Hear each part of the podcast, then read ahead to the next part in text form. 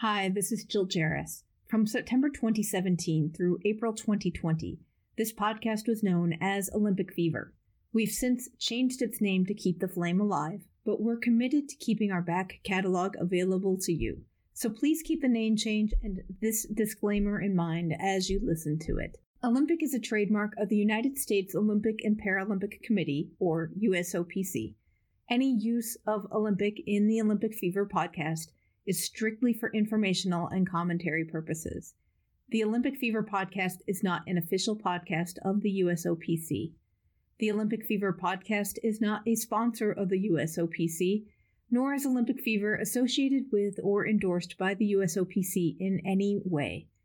The content of Olympic Fever podcast does not reflect the opinions, standards, views, or policies of the USOPC, and the USOPC in no way warrants that content featured in Olympic Fever is accurate. Thanks for listening, and now on to the show. When they said they were doing a reality show, I was a little concerned. Mesdames et messieurs, the greatest festival of our contemporary society, the Olympic Games, is about to begin. This is going to be close. Oh!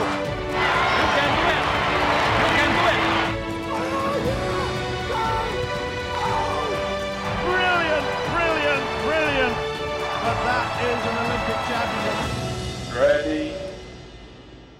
Hello, and welcome to another episode of Olympic Fever, the podcast for Olympic fans. I am your host, Jill Jaracz, joined as always by my lovely co host, Allison Brown. Allison, hello. How are you today?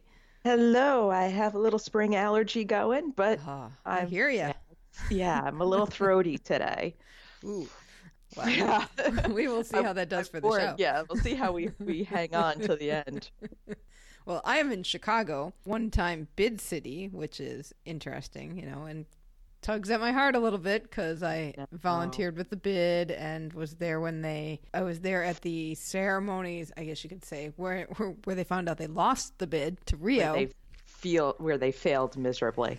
Yes, would and that was bad. And and it was interesting because Barack Obama was there, and he was still a senator at the time, and that was the first time I had seen him live, and he was it was like a rock star was in the building. Wow. It was the energy he brought and the reaction of the crowd was amazing.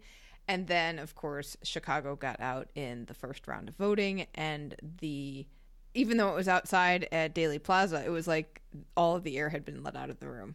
Like all of the air had been sucked out of Chicago when everyone was like, "Oh, I didn't know we were that bad on the bid," but which you know, And as we later found out, it wasn't necessarily right, com- yeah, it wasn't the it wasn't Chicago's failure. Let's right. put it that way. Yes, yes. There were many more aspects at play. but today we are talking about hope, and more specifically, the next Olympic hopeful. Right? That was Because nice. It was. A thank you. That was slick there, Jill. learning some skills 34 34 regular episodes in i'm learning some skills. Yeah today you know what's because you know what's coming back is another season of the next olympic hopeful. Yes, it is it exciting. We've got uh, so last year the united states olympic committee decided to try to find a new way to find up and coming talent. So it went the reality show As everybody does eventually. right so they they put together a reality show called the next olympic hopeful where the national federations in bobsled skeleton track cycling and rugby they got together and they tested young athletes to see if the athletes had skills that could cross over to these sports and the really cool thing was that concept worked, as we know from our episode four, where we talked to one of the winners, Josh Williamson, who won the men's bobsled competition. And he went on to have an impressive rookie season in the sport, as well as being a lovely man to talk to. I was going to say, and won our hearts as Yes. well. kind of. We- We've sort of adopted him as as uh, a, a very tall son. Yeah.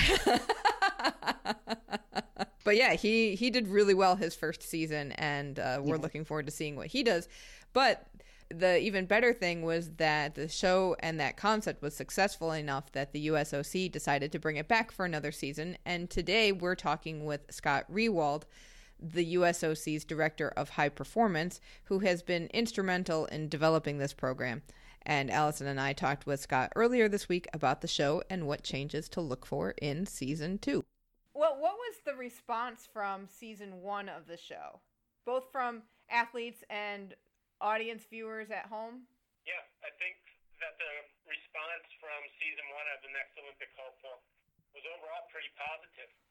We had invited uh, 100 athletes out to Colorado Springs for testing, and of those 100, we had eight winners, but in total, there were 33 athletes that actually got invited to come and participate and get a second look from the national governing bodies that participated because they saw something of interest that made them want to learn a little bit more about those athletes. So, from a hit rate perspective, that was pretty cool and more than we thought that we would actually see from the athlete population that we brought out to Colorado Springs.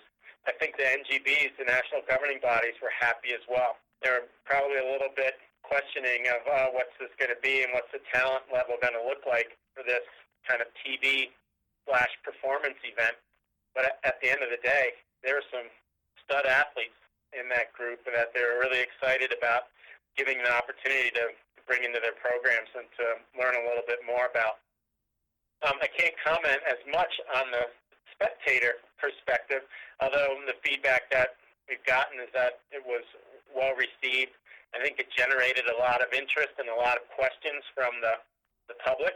And just using information that we have at our disposal, we're seeing kind of numbers already that have approached or maybe surpassed the number of athletes that are going on to our, our website to register for the event. And so I think this is one of those things that snowballs and word of mouth gets out see something cool happening and other people want to say, "Oh, how can I be involved in that?" And I think we're seeing some of that some of that happening.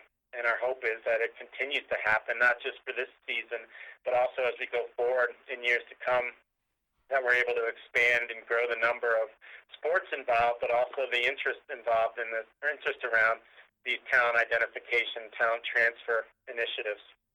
So was the success of seeing uh, so I mean a third of the participants ended up being looked at further by these NGBs was that part of the driver in deciding to do this again for television?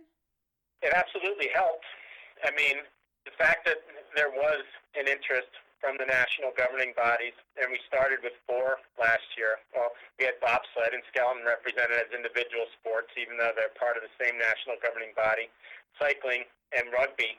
I think we're all happy with what they saw from a talent perspective and had encouragement from them to continue this going forward.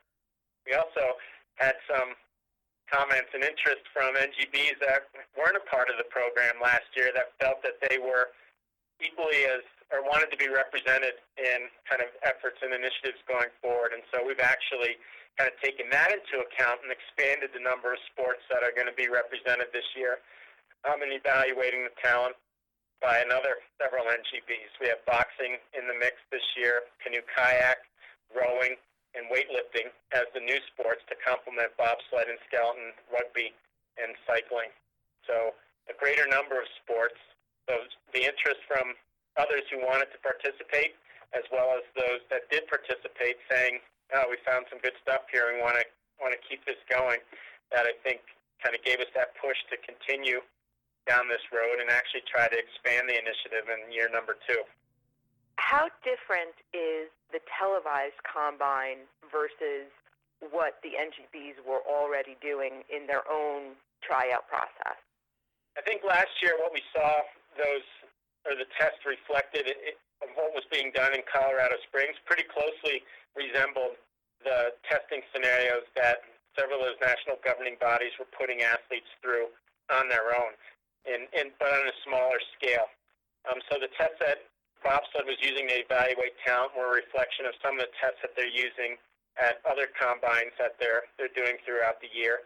And I think you would say the same for rugby and for, for cycling. The program and the initiative gave us an opportunity to kind of bring them together and reach out to populations of athletes that they might not have been able to, to target before. And we did see that. We saw athletes come into the program that had never heard of these sports through the marketing and through the, the media push that was made. they get people interested. So we're tapping into different markets and then bringing them in for testing. This year, we're kind of changing it up a little bit because of the number of sports that are involved. We're trying to run the testing so that there's several tests within the event that we run in Colorado Springs that are going to give each national governing body information and data that they feel is important to be able to evaluate talent. But we're also going to run every athlete through every test. We're not kind of earmarking athletes as a bobsled athlete, for example, when they come to the camp, or as a boxing athlete. Everybody is is equal, and as they go through the test, they're going to demonstrate physical, physiological capabilities that are going to kind of hopefully pique the interest of one, if not several, national governing bodies, and we're going to let the talent kind of drive who's interested and where they might end up, as opposed to what we did last year was kind of slot people into certain sports before they even showed up in Colorado Springs.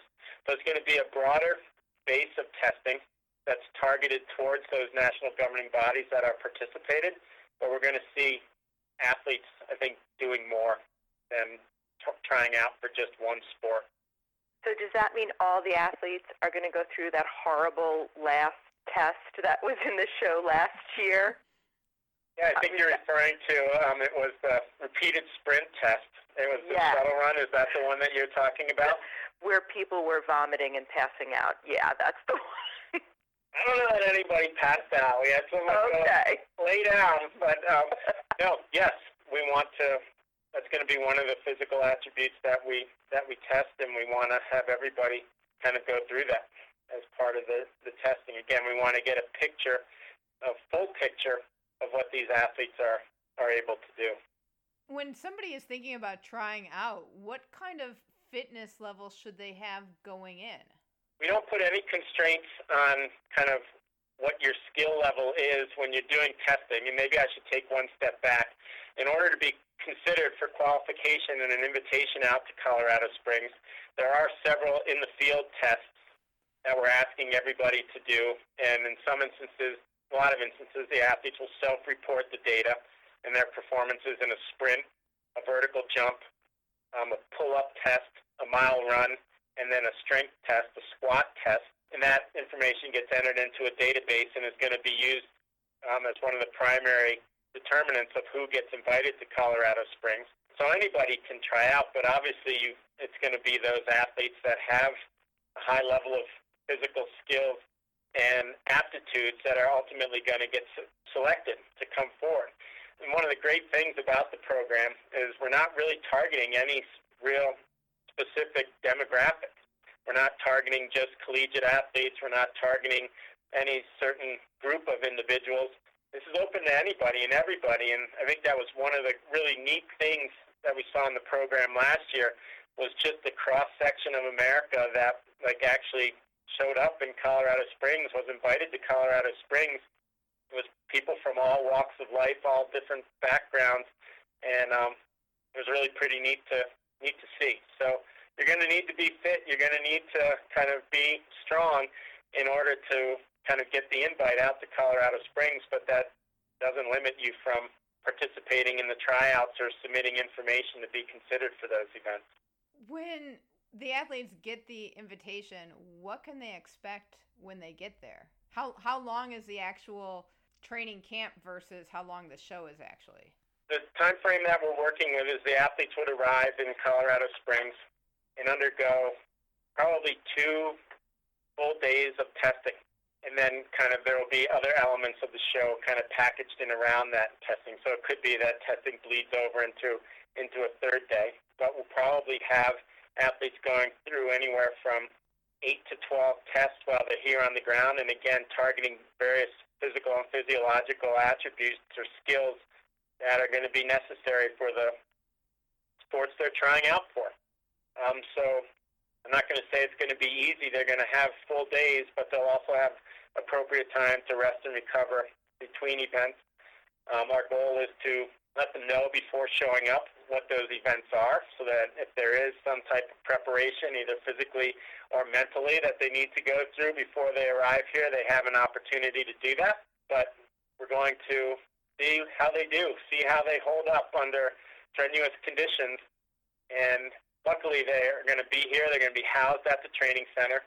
They're going to have access to housing and food, and and the training and competition will be here, done here at the Olympic Training Center. So everything will be will pretty be pretty centrally organized and hopefully pretty easy for them once they arrive to eat, drink, sleep, and train, right? or eat, sleep, and compete. I was just going to say, how much of the interviewing and the backstory is done on those same days, or is that done ahead of time? Um, a lot of that will be done while they're here on complex. Again, as athletes check in, I know that time is being scheduled, and kind of the, the TV crews will be grabbing people one off throughout the throughout the course of the event to hear a little bit more about their backstory, who they are, what their previous experience is, what their thoughts are about the, the camp and the and the testing. So that's all going to be incorporated into the, the time that they spend here in Colorado Springs. There may be additional pieces that get built in around that. One of the different things that we're doing this year is we've actually partnered with a couple of our Olympic training sites. So these are institutions, organizations at different parts of the, the country that are affiliated with the USOC and several of the national governing bodies that we are targeting in this, where we're doing some of this tryout testing, those five tests to get you qualified for consideration. We're holding tryouts at several of those Olympic training sites, and we actually just had one this past weekend with the Oklahoma City Boathouse Foundation, and we had a camera crew or a camera there that was capturing some of that testing data and also getting some interviews and some backstory on, on athletes out in the field. So a little bit more information, and there again, there may be more that comes in around the athletes and um, building those stories. But that is a big part of what it is that we're doing, and we want to be able to profile where they come from, what their stories are, because it's pretty neat to see the diversity and kind of the range of backgrounds and experiences that these talented athletes come from besides the sports and expanding the the tryout locations, is there anything else different between last season and this season that we'll be able to notice? I think it's the in terms of differences. One is the approach that we're not kind of slotting people in to be an athlete dedicated or kind of earmarked for a specific sport. That will kind of open I think, add a different element in terms of the testing and how they're being evaluated. Every sport is going to be looking at every athlete and kind of evaluating whether they have skills that are appropriate for theirs. It's also going to, I think, change how those athletes then are selected. Who, quote unquote, gets to be named as a as a winner when you have multiple sports potentially interested in the same athletes. It's going to create a, I think, some dynamics and conversations about who does what at the end of the day. So think there could be some some new, I guess, dynamics into the into the environment because of the way that things are being set up. Yeah, one of the very interesting things about season one to me was the conversations among the um, the coaches and that dynamic and how they were evaluating different athletes. So, how much of that was? Do you feel like season one was accurately reflecting what those conversations were really like. Those conversations were were legit and real. I can tell you from being in the room with them that nothing was staged and nothing was planted. Everything that you saw was was genuine. So if a if a coach was talking about an athlete or coaches from different sports were talking about an athlete, those were real conversations that were happening in the moment. So again, it probably doesn't come through on the show, but one of the I guess ancillary benefits of doing something like this is we actually have coaches from different sports talking more regularly since that show aired, and, or since we ran the next Olympic hopeful in 2017, talking about athletes and hey, I saw somebody last week at a at a camp that may be good for your sport, and vice versa. And the program is starting to live in some ways outside of the actual confines of this one specific event, one specific show, or the testing set up around it. So that's pretty neat to see as well. That is neat. That's really interesting because I think uh, I mean a lot of the sports that get showcased in in this show really do need more participation and they're really interesting and cool sports, but it's nice to see that that the NGBs start talking to each other because you th- you kind of assume on the outside like oh it's one big umbrella but everything is still pretty siloed isn't it it is possible to get siloed and you get kind of sports that are singularly focused sometimes on what it is that they're doing and I don't want to say blind to the rest of the Olympic world but sometimes you've got a lot right in front of your face that you need to get taken care of and so an event like this opens your eyes and makes you aware of what other sports are looking for. And I think at the end of the day, the majority of people that are working in Olympic sport and the coaches want to see the athletes do what's best for them. And if they know that, hey, this athlete, they have an interest in our sport, but and they really show potential and attributes that might make them successful or even more successful in another sport, they want that athlete to have that opportunity and experience. And we're seeing that kind of play out a little bit just in the conversations and the interactions that are happening between sports. So it's a program I can say has broken down some walls that may have existed between and kind of inhibited communication between different sports. We're seeing more free collaboration and, and sharing of thoughts and ideas than we had before the program or before this was done in 2017. So season one winners, where are they now? Besides, we follow Josh, so we know he's doing well. He did he had a really good season for a rookie season and has been training hard. So what about the other ones? Yeah, I think we'll call out just a couple. They've got Josh. Kyle Plant was the women's bobsled winner, and she's still in the in the bobsled program, and she participated in a an America's Cup race last January which is kind of the level below, one of the levels below kind of the World Cup competition where you saw the where you see the Olympians participating. But she finished second, participating as a push athlete in that event, and finished fourth in a second event held that same weekend. So they're very positive about what it is that she's brought to the table. That's a tough group to crack, those push athletes on the women's bobsled side. But in talking with the national governing body, they really envision her as someone that has the chops to kind of move from the brake woman position to the front of the sled and become a pilot. And I think that their intention is to get her that training at the end of this season that just completed in the beginning of next season, to build out our depth in that area going forward into the 2022, potentially 2026 games. So, so that's exciting. And then two others from the world of rugby. Kelly Smith was the was the winner on the women's rugby side and she's been on a, a real steep learning curve, but a successful learning curve. She's still in their in their program, and they see her as someone that could make that jump to the to the national team. She's not there yet, but they haven't given up on her and are actually encouraged by what it is that she's doing. That they're finding opportunities for her to get good level coaching, good level competition, so that she can continue to refine and develop her skills and get back into their high performance program hopefully later this year.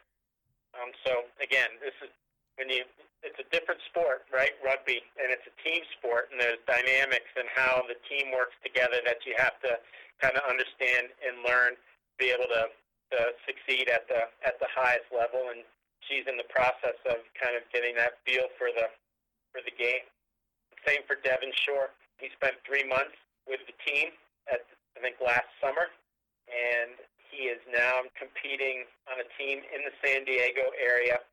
He's been part of that program. He's played successfully for the last couple of months, and we're going to continue to monitor him and still have aspirations and belief that he can move up to Team USA's Rugby Sevens program going forward in the future. Again, he's impressed them and has done some things that he's getting opportunities, and they're finding opportunities for him to get more development more training to keep him on that high performance path. The thing that's neat and the reason that those kind of stories are, are important is that the sports, once they left that next Olympic hopeful kind of testing event last year in Colorado Springs, outside of giving those athletes an additional opportunity to be evaluated, weren't on the hook for doing anything for these athletes. So if they didn't pan out or they didn't show the skills after further evaluation, that would lead them to believe that they had a, a future in the sport. They could have cut them. They could have turned them loose. But rugby has seen something in Kelly and seen something in Devin that they're continuing to find opportunities, continuing to make opportunities for Kelly and Devin to get additional training, additional competition opportunities, and hopefully progress up the ladder to represent Team USA at some point in the in the future. So they're under no obligation to make any of this happen. They're doing this because they see potential, they see talent in these athletes, and and that's exciting. Very happy about about that. Is So those would be the ones I think I would focus on and say are the most successful stories coming out of the out of the event last year. Is there any concern with the next Olympic hopeful that it's so many years before those athletes actually would be on the national team? Because it's not like, you know, a, a televised reality competition like an American Idol where next month the record gets released. I mean, this is going to be at least five years from year one before we'd see any of those athletes probably in an actual Olympics. Yep, that's true, and part of that is simply because the Olympics only go every four years. Right. Um, it, I think if you look at someone like Josh, for example, had we done this two years out from the, the Pyeongchang Games, there could have been a, a chance that he made that team. It's I think it's about the timing of when the program was was started. I'll be honest with you, there's not concern from our side in terms of the sport performance side because there is a natural evolution to talent, and it's not a instantaneous. Oh, we identify you one day as having potential, and then the next day you're you're competing with the national team. There's a process associated with that, an evolution that athletes need to go through in order to to get to that level. I think that's from a sport performance side that that's a natural expectation it would have been incredible had Josh made that jump within one year, but um, it wasn't surprising that he that he didn't when we ultimately got into the training and the preparations for the 2018 Olympic Games. I don't know that there's a I don't know that there's a concern about the timing and the timeline. Do you know when this season's show will air? So it's going to be it's actually a two-part documentary, and so the entire trial is going to be documented for a documentary that's going to air on NBC and NBCSN in November at some point. I don't have the specific dates at the tip of my fingers right now, but that's kind of the timeline that we're that we're looking at.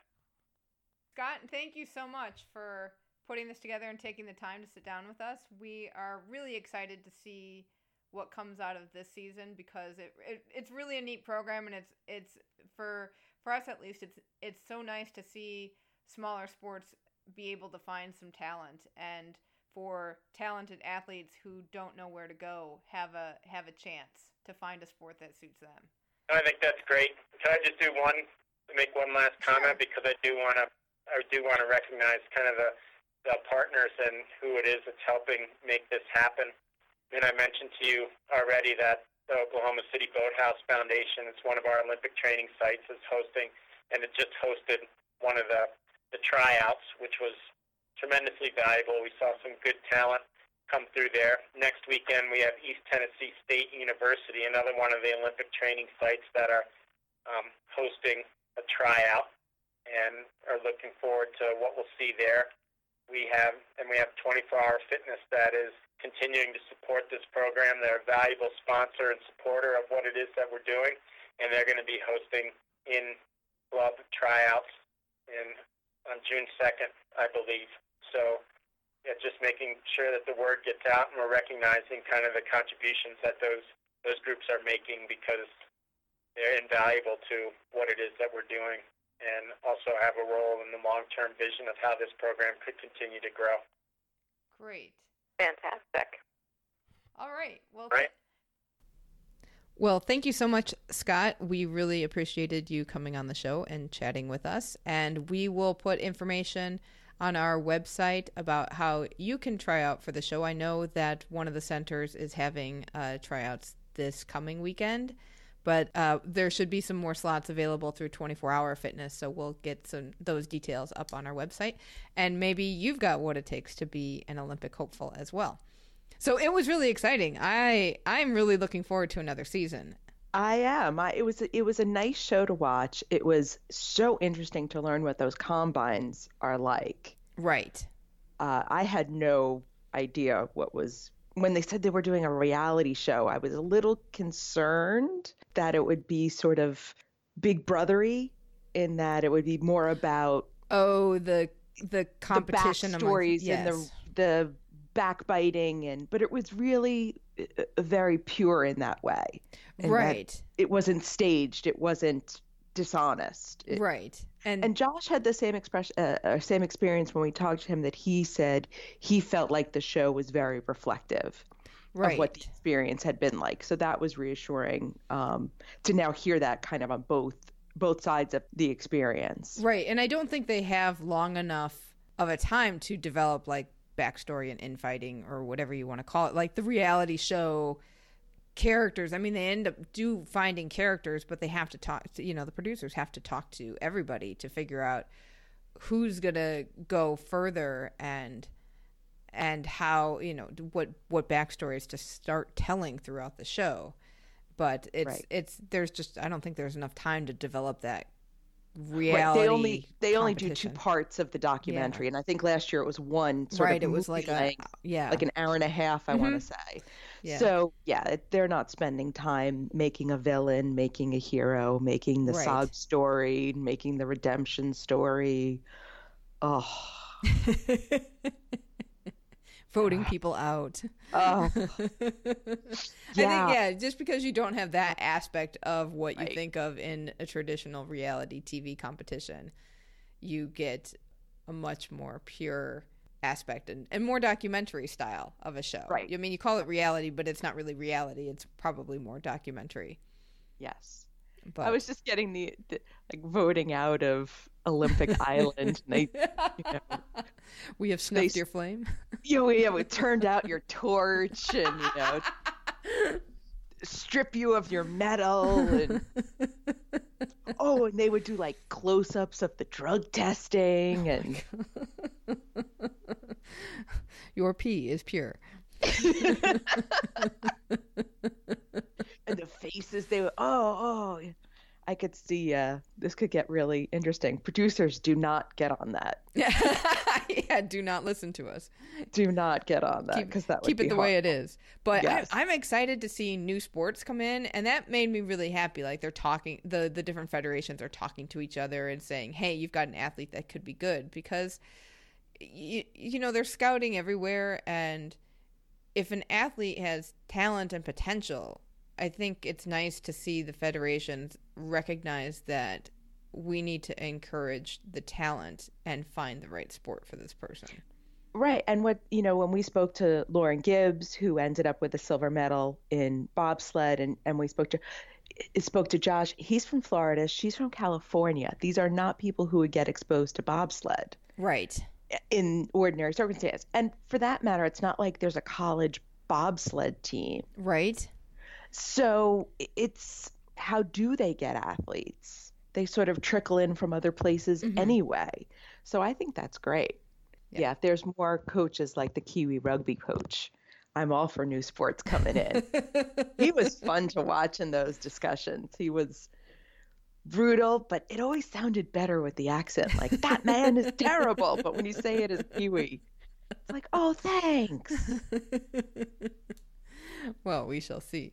Excellent. But we will be watching for the show later this summer, or actually, what November? They said it'd probably yes, be out. He said so- it'll be up in November, so when it's out, we will we'll do a review. yes, very excited. See what we think. You know what else is coming up, Allison? What else is coming up? you know, up? we're we're less than a month away from Olympic Day. Okay, now you mentioned this to me. I do not know what Olympic Day I am, is. I am shocked. Olympic Day, which is it's a weird holiday. I think it's one of those like the IOC created a day to. It, they say it's well. Here's from their website. Olympic Day is much more than just a sports event. It is a day for the world to get active, learn about Olympic values, and discover new sports. Based on the three pillars move, learn, and discover, national Olympic committees are organizing sports, cultural, and educational activities throughout the world. I think this is a day for the IOC to say, hey, remember us? But there are places that do have Olympic Day things, but they're usually like targeted towards kids. Like have a fun run. The only way I knew about Olympic Day was when Chicago did bid for the Olympics and they were trying to bolster all of their international sporting activities. They had a big deal thing on Olympic Day where they had a whole bunch of demonstration sports at North Avenue Beach because um, Ben and got his fencing buddies together and with the his fencing club and they did fencing demonstrations. But uh, and then they had how do, you, how do you fence on the beach? Well this was like in the parking lot or something like Oh, that okay. the parking lot next to it or on the grass. But they had like volleyball and i because volleyball was near us and they had fencing and they had a couple of other things too and then they had a run like a one mile run from maybe grant park or something up to north avenue beach so that uh, people could run and then find the sporting activities and, and learn more about them. So that was kind of cool. I don't think enough especially in the united states you'll see activities and i bet la will start having a lot of stuff because Right. they're in you know their host city again. Right but a lot of this stuff is geared towards kids.